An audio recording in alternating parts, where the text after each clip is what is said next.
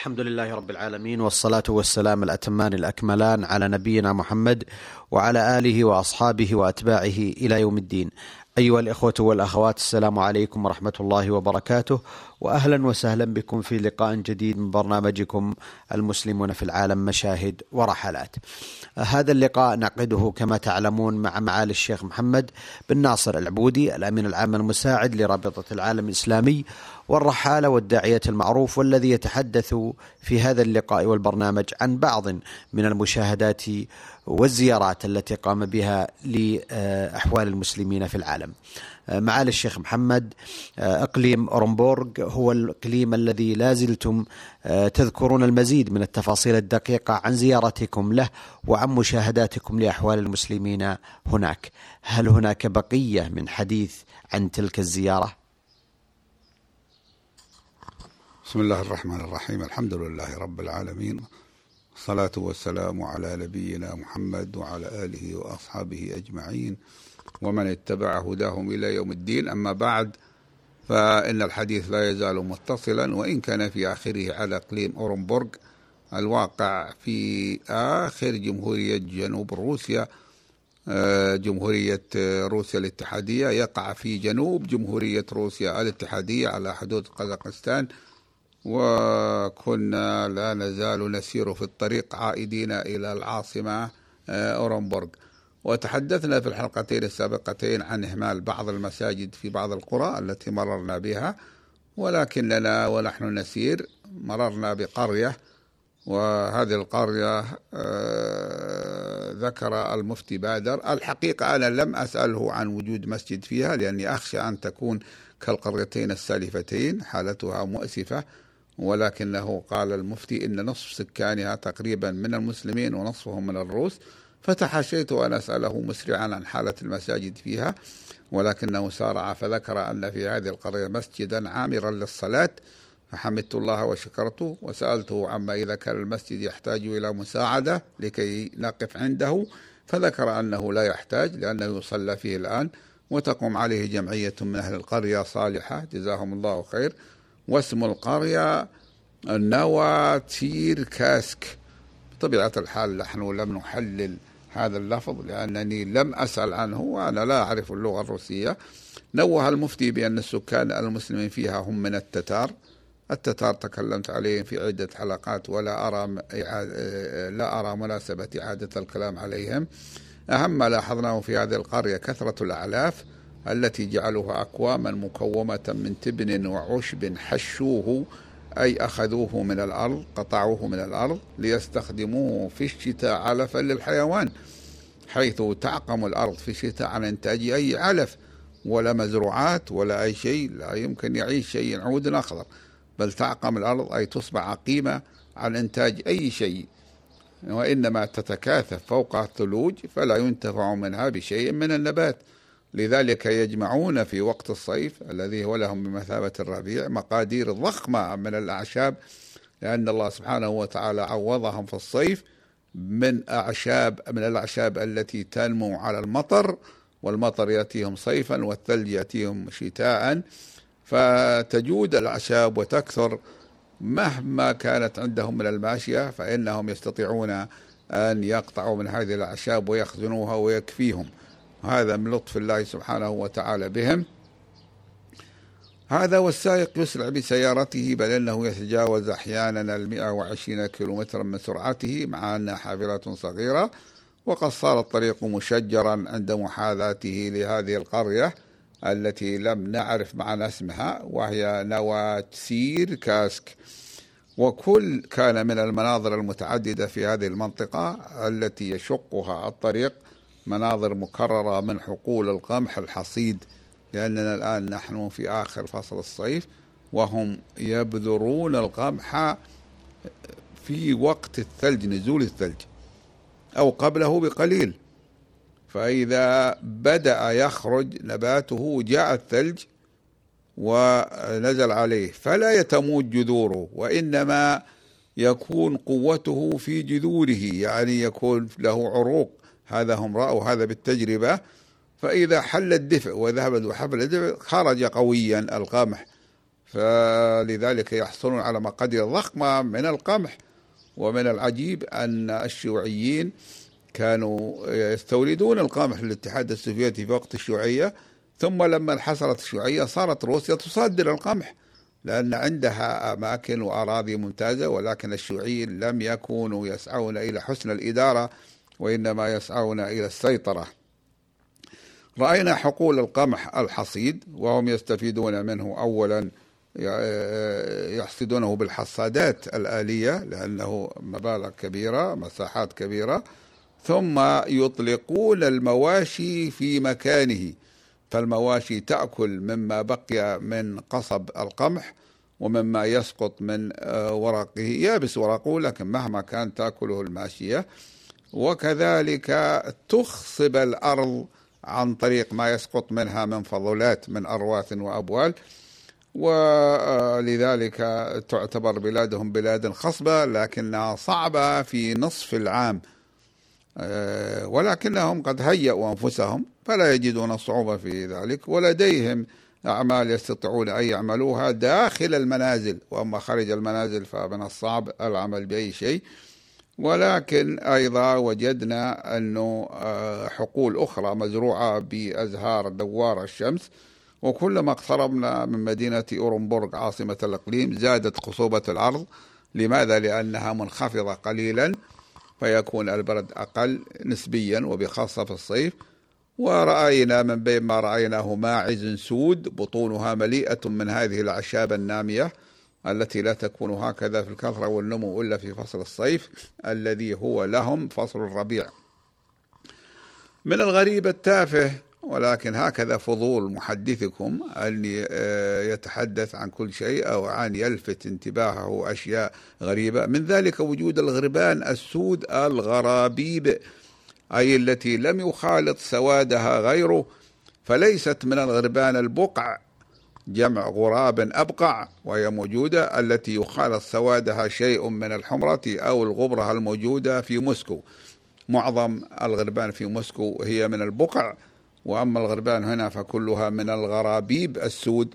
ونحن نعرف أن العرب كانوا يضربون المثل في السواد بالغراب. حتى آه، يقول الشاعر سودا كخافية الغراب الأسحمي.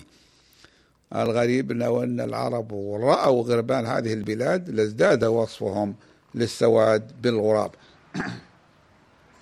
فكرت في قلة القرى والمدن في هذه المنطقة مع خصوبتها وصلاحتها للزراعة بالنسبة إلى المناطق الشمالية منها فذكرت ما كان قاله لي أحد الأخوة المهتمين بهذه الموضوعات من أهل البلاد عندما سألته عن أسباب وجود الروس في مدن هذه المنطقة وقراها حتى صاروا أو كادوا يعادلون في العدد سكان أهلها الوصلاء من المسلمين القازاق والتتار.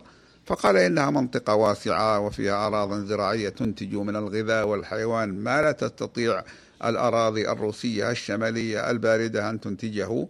ثم هي أيضا قليلة السكان واسعات المساحات بحيث تبدو بعض أراضيها كأنما هي مهجورة.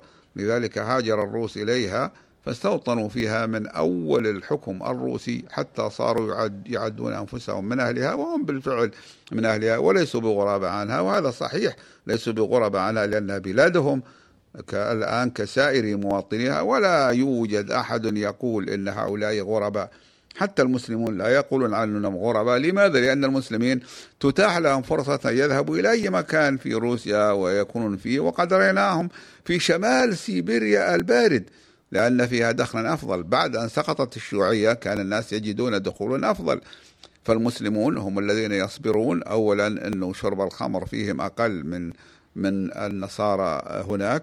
وثانيا أنهم يصبرون فيذهبون إلى أي مكان في روسيا. لذلك أي مواطن روسي يستطيع أن يذهب إلى أي مكان في روسيا ويسكنه. وهذا الذي حدث. لكن الشيء الذي لاحظته في جميع روسيا من أقصاها إلى أقصاها أنه لا توجد حزازات بين المسلمين وبين غيرهم من المواطنين من غير المسلمين. فما من واحد روسي يقول أن المسلمين غرباء وما من مسلم يقول أن الروس غرباء. وهذا شيء طيب وربما هذا أنه هو الذي انعكس على موقف الحكومة الروسية الحالية من المسلمين حيث تجاملهم وهم في وضع طيب. من هذا الجد المؤسف نقول في شيء تافه إننا وصلنا إلى قسم من الطريق يصلحونه وتركوا النصف الآخر تسير عليه السيارات. يعني نصف الطريق يصلحونه والنصف الآخر تسير عليه السيارات. وهذا خلاف ما نعمل فنحن في بلادنا عند أصلاح الطريق نضع ما نسميه آه، خرجة أو ما أشبه ذلك بمعنى أنه تحويلا نسميه تحويلة. بمعنى أن السيارات نصرفها كلها عن الطريق كله. هم لا يعملون هذا لأن هذا يحتاج إلى مصاريف وإنما يصلحون جانب الطريق ويتركون الجانب الآخر للسيارات والسيارات تؤذيه ويؤذيها لأن بعضها آه، آه، قوي كبير فيؤثر على الطريق لكن هذا أسهل عليهم من إنشاء تحويلة طويلة. فإذا انتهى هذا القسم من الطريق مثلا أيسر الطريق فتحوا للسيارات وصاروا يصلحون أيمنه وهذه الطريقة القديمة في الطرق كلها هم لم يغيروها لأن البلاد كانت شيوعية جامدة. من المظاهر أيضا أننا رأينا سيارة قلاب ضخمة مليئة بتراب لا أدري لأي غرض ولكنه متروك فوقها وهو بارز عن صندوقها فيذرو التراب في الطريق. ليس كل التراب ولكن شيئا منه. وهذا ممنوع في البلاد التي تلاحظ الأمور الصغيرة فيما يتعلق بهذه الأمور لأنها تلوث الطريق وتلوث ما مرت عليه. قبل الوصول إلى مدينة أورمور ب 29 كيلومترا وصلنا إلى بيوت متفرقة. أي بعضها منفرد عن بعض لا يوجد بينها بيتان متلاصقان وكل بيت أشبه ما يكون بغرفة منفردة.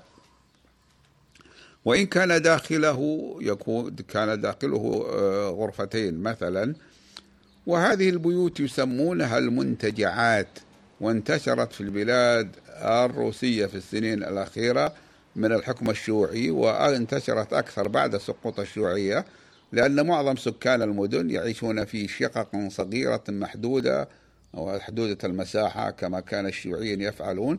فاتخذوا هذه المنتجعات لسكنها في الصيف أو الخروج إليها عند الفراغ.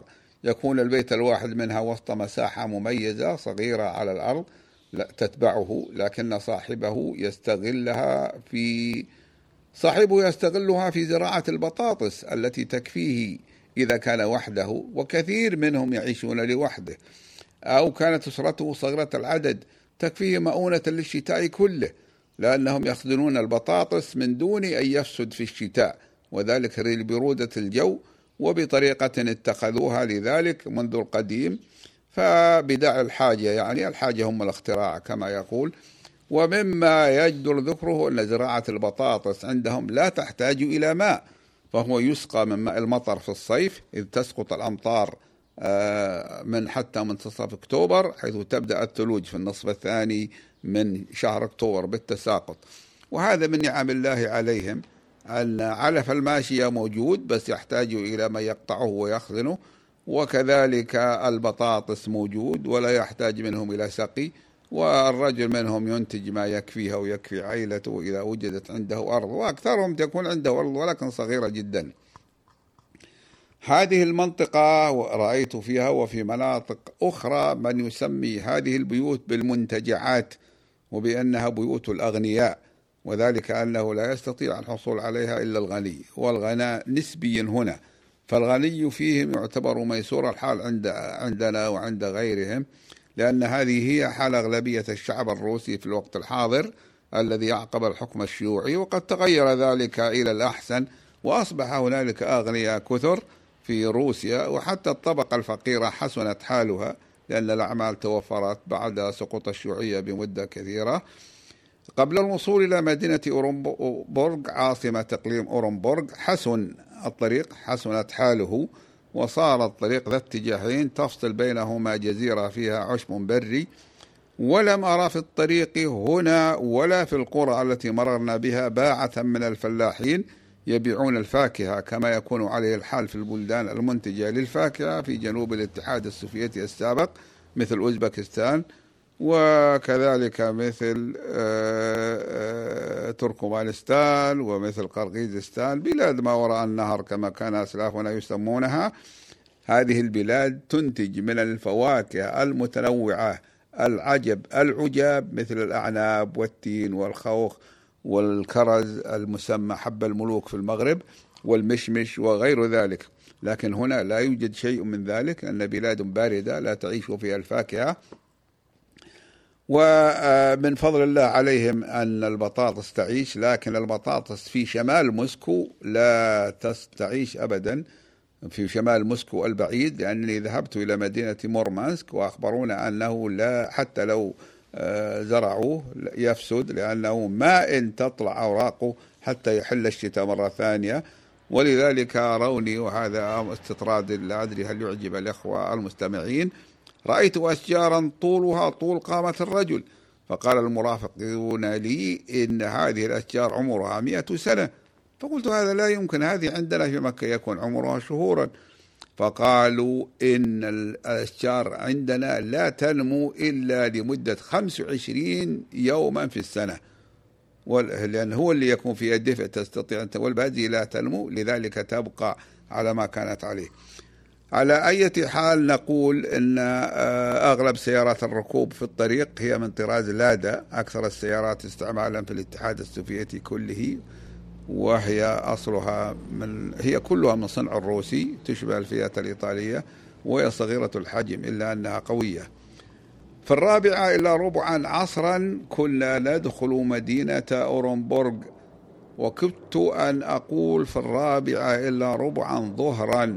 لأن الشمس تغرب في العاشرة والنصف عندما وصلناها.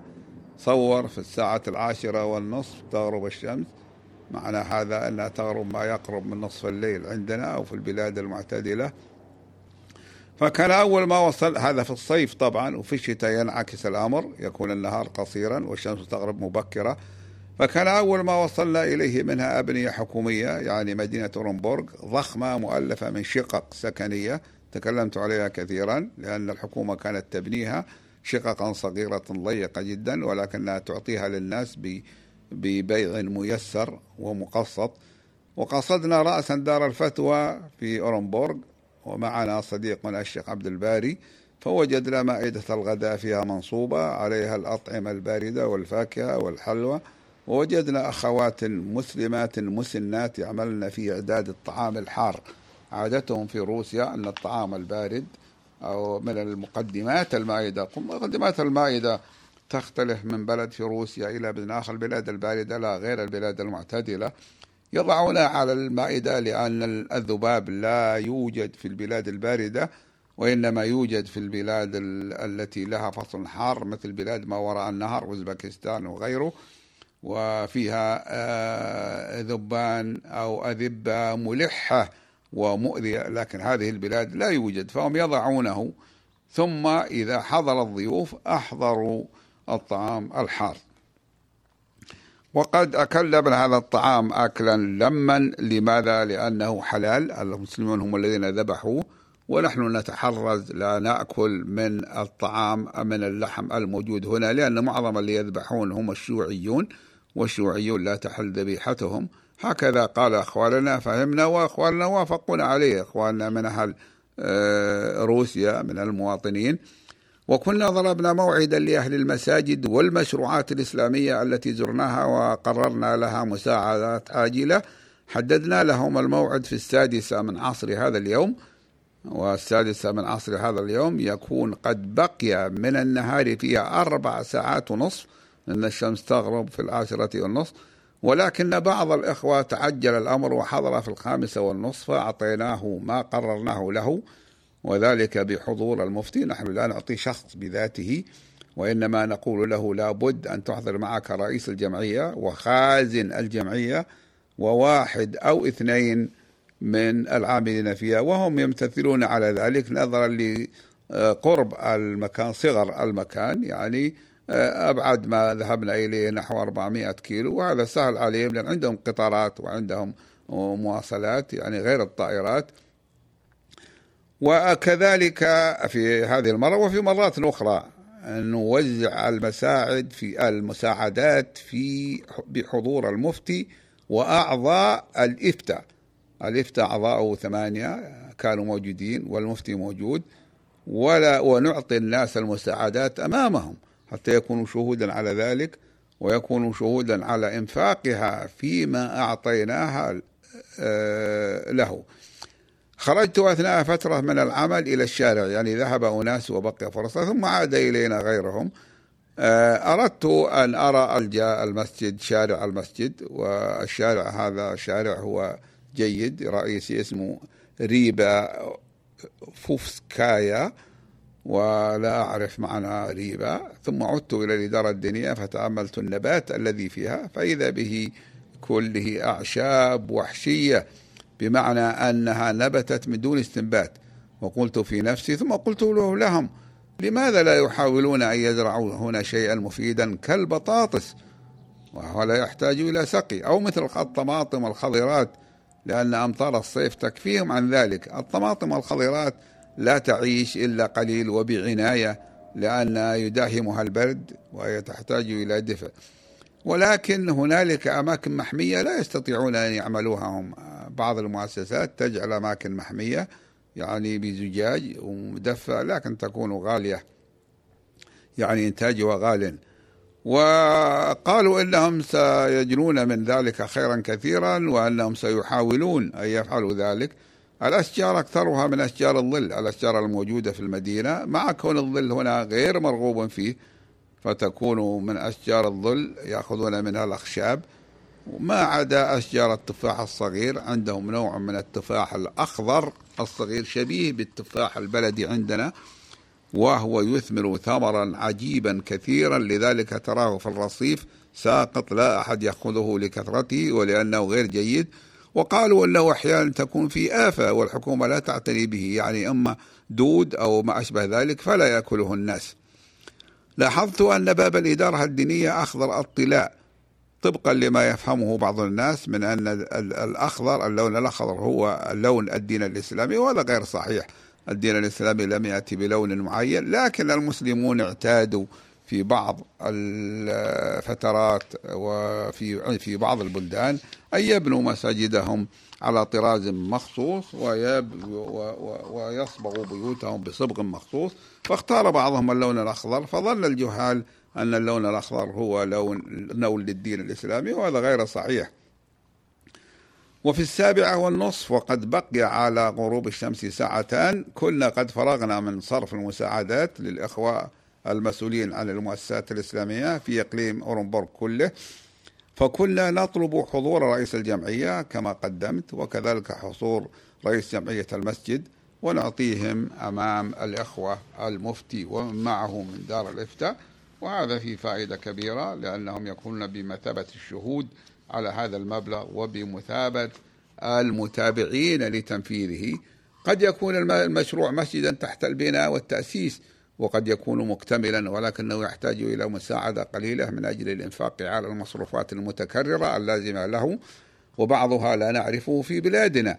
لماذا؟ لأننا لا نحتاج إليه وهو يحتاج إلى مصاريف عندهم مثل مصاريف التدفئة التي تستمر في هذه البلاد لمدة ستة أشهر. وكل مسجد لا بد أن يحسب حساب مصاريف التدفئة مثل ما نحسب نحن حساب مصاريف الكهرباء وأكثر فيحتاجون إلى نفقة. هذا ونحن نساعدهم. لا نقول هذه للتدفئة ولا نقول هذه لمصالح المسجد. إن أردتم أن تدفعوها للتدفئة أو للكهرباء. الكهرباء عندهم رخيصة لأن الشيوعيين وفروها لأن عندهم أنهار يأخذونها من مساقط يأخذون يولدون من مساقطها الكهرباء وهي كثيرة ورخيصة. في هذه الحالة نطلب من إمام المسجد أن يكون حاضرا يعني حالة تسليم المبالغ عند صرف المساعدة للمسجد إذا كان مسجدا وأن يشترك في التوقيع على الأوراق التي تتضمن تسليم المساعدة رغم كونه ليس عضوا في جمعية المسجد وذلك من أجل العلم وبغية أن تكون له معرفة بكيفية صرف المساعدة.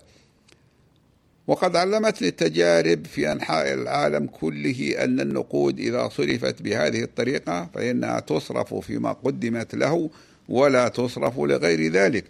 أما إذا صرفت لعدد محدود من الناس واحد أو اثنين فإنهم قد يقتسمونها أو قد يسيئون التصرف فيها سواء عن قصد أو عن غير قصد. وأما إذا كانت المساعدة أكثر فإنها تصرف بوساطة السفارة السعودية الموجودة في البلد الذي يقع فيه المشروع أو بوساطة مدير مكتب رابطة العالم الإسلامي في ذلك البلد ويكون صرفها لهم حسب سير العمل في تنفيذ المشروع. وقد تصرف منجمة أي موزعة على عدة دفعات حسب الحاجة وحسب جودة التنفيذ. آه هذا الكلام الذي هو كلام جدي قد يتبعه كلام ربما يرى بعض الإخوة أنه ينبغي يسمعه ولكنه ليس آه بمهم وهو الكلام على الفنادق في بعض البلدان وخاصة في هذا البلاد وفي روسيا وقد سميتها الفنادق الشيوعية وهذا غير صحيح لأن الفنادق لا مذاهب لها ولكن اعتدنا أن نراها هناك. ومن ذلك فنادق الاتحاد السوفيتي السابق في زمن سيطرة الحكومة الشيوعية التي بنت في أكثر المدن الرئيسية في الاتحاد السوفيتي السابق فنادق على طراز يكاد يكون واحدا فهي كبيرة كالفنادق السياحية في البلدان الغربية وهي المعدة لإسكان السياح. الذين تكون دخولهم في الحياة محدودة دخولهم يعني في العادة محدودة مثل ما تكون المبالغ التي رصدوها للإنفاق منها على السياحة مقدرة تقديرا. هذا كان في السابق قبل سقوط الشيوعية. والفنادق الشيوعية هذه تتميز لذلك بصغر غرفها وكونها على نظام واحد. من كون الغرفة فيها حمام يمر منه الداخل للغرفة ويكون في الجهة التي تقابل باب الحمام خزانة للملابس كثيرا ما تكون فاسدة لأنها بنيت أو لكنها وجدت في زمن قديم ولم ترمم على عادة الشيوعيين في عدم ترميم كثير من الأشياء. والسرر تكون في تلك الفنادق ضيقة جدا وهذا عجيب. المفروض أنهم هم أجسامهم هي أضخم منا لأن البلاد الباردة يكثر أهلها من أكل الدسم ومن الحلوى. من أجل أن يقاوم البرد فتكبر تضخم أجسادهم. ولكن لاحظت أنها صغيرة بحيث إذا انقلب الإنسان فيها سقط منها. لا إذا كان خفيف النوم أو قليل التقلب. ولعله لهذا السبب جعلوها قليلة الارتفاع عن الأرض. أقل ارتفاعا من السرر عندنا. حتى لا يؤدي ارتفاعها من قد حتى لا يؤذي ارتفاعها من قد يسقطون منها عند التقلب.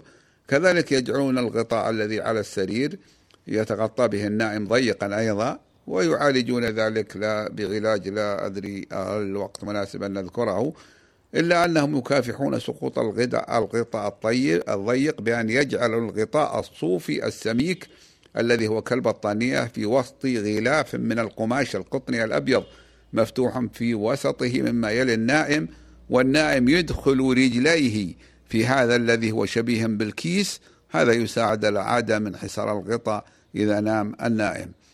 مع العلم أن في جميع مدن الاتحاد السوفيتي أنابيب عامة للتدفئة بالماء الحار والبخار تولدها الدولة في محطات عامة ضخمة وترسلها إلى جميع البيوت مثل ما تدخل مثل ما ندخل نحن أنابيب المياه وأسلاك الكهرباء.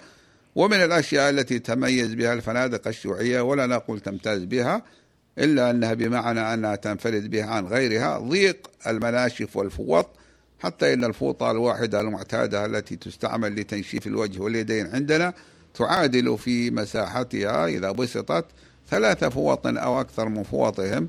كل هذه في زمن الشيوعية يقصدون منه عدم الترفيه. أحسنتم معالي الشيخ محمد. أستأذنكم في أن نتوقف عند هذا الحد حيث أن وقت الحلقة قد شارف على الانتهاء. راجيا أيها الإخوة والأخوات أن نلقاكم على خير في مثل هذا اليوم من الأسبوع القادم في لقاء جديد مع ضيفنا الكريم معالي الشيخ محمد بن ناصر العبودي الأمين العام المساعد لرابطة العالم الإسلامي والذي كان يتحدث إليكم عن بعض من زياراته ومشاهداته لأحوال المسلمين في العالم. نلقاكم أيها الإخوة والأخوات على خير في مثل هذا اليوم من الأسبوع القادم. وهذه تحية من محدثكم محمد بن عبد الله مشوح والسلام عليكم ورحمة الله.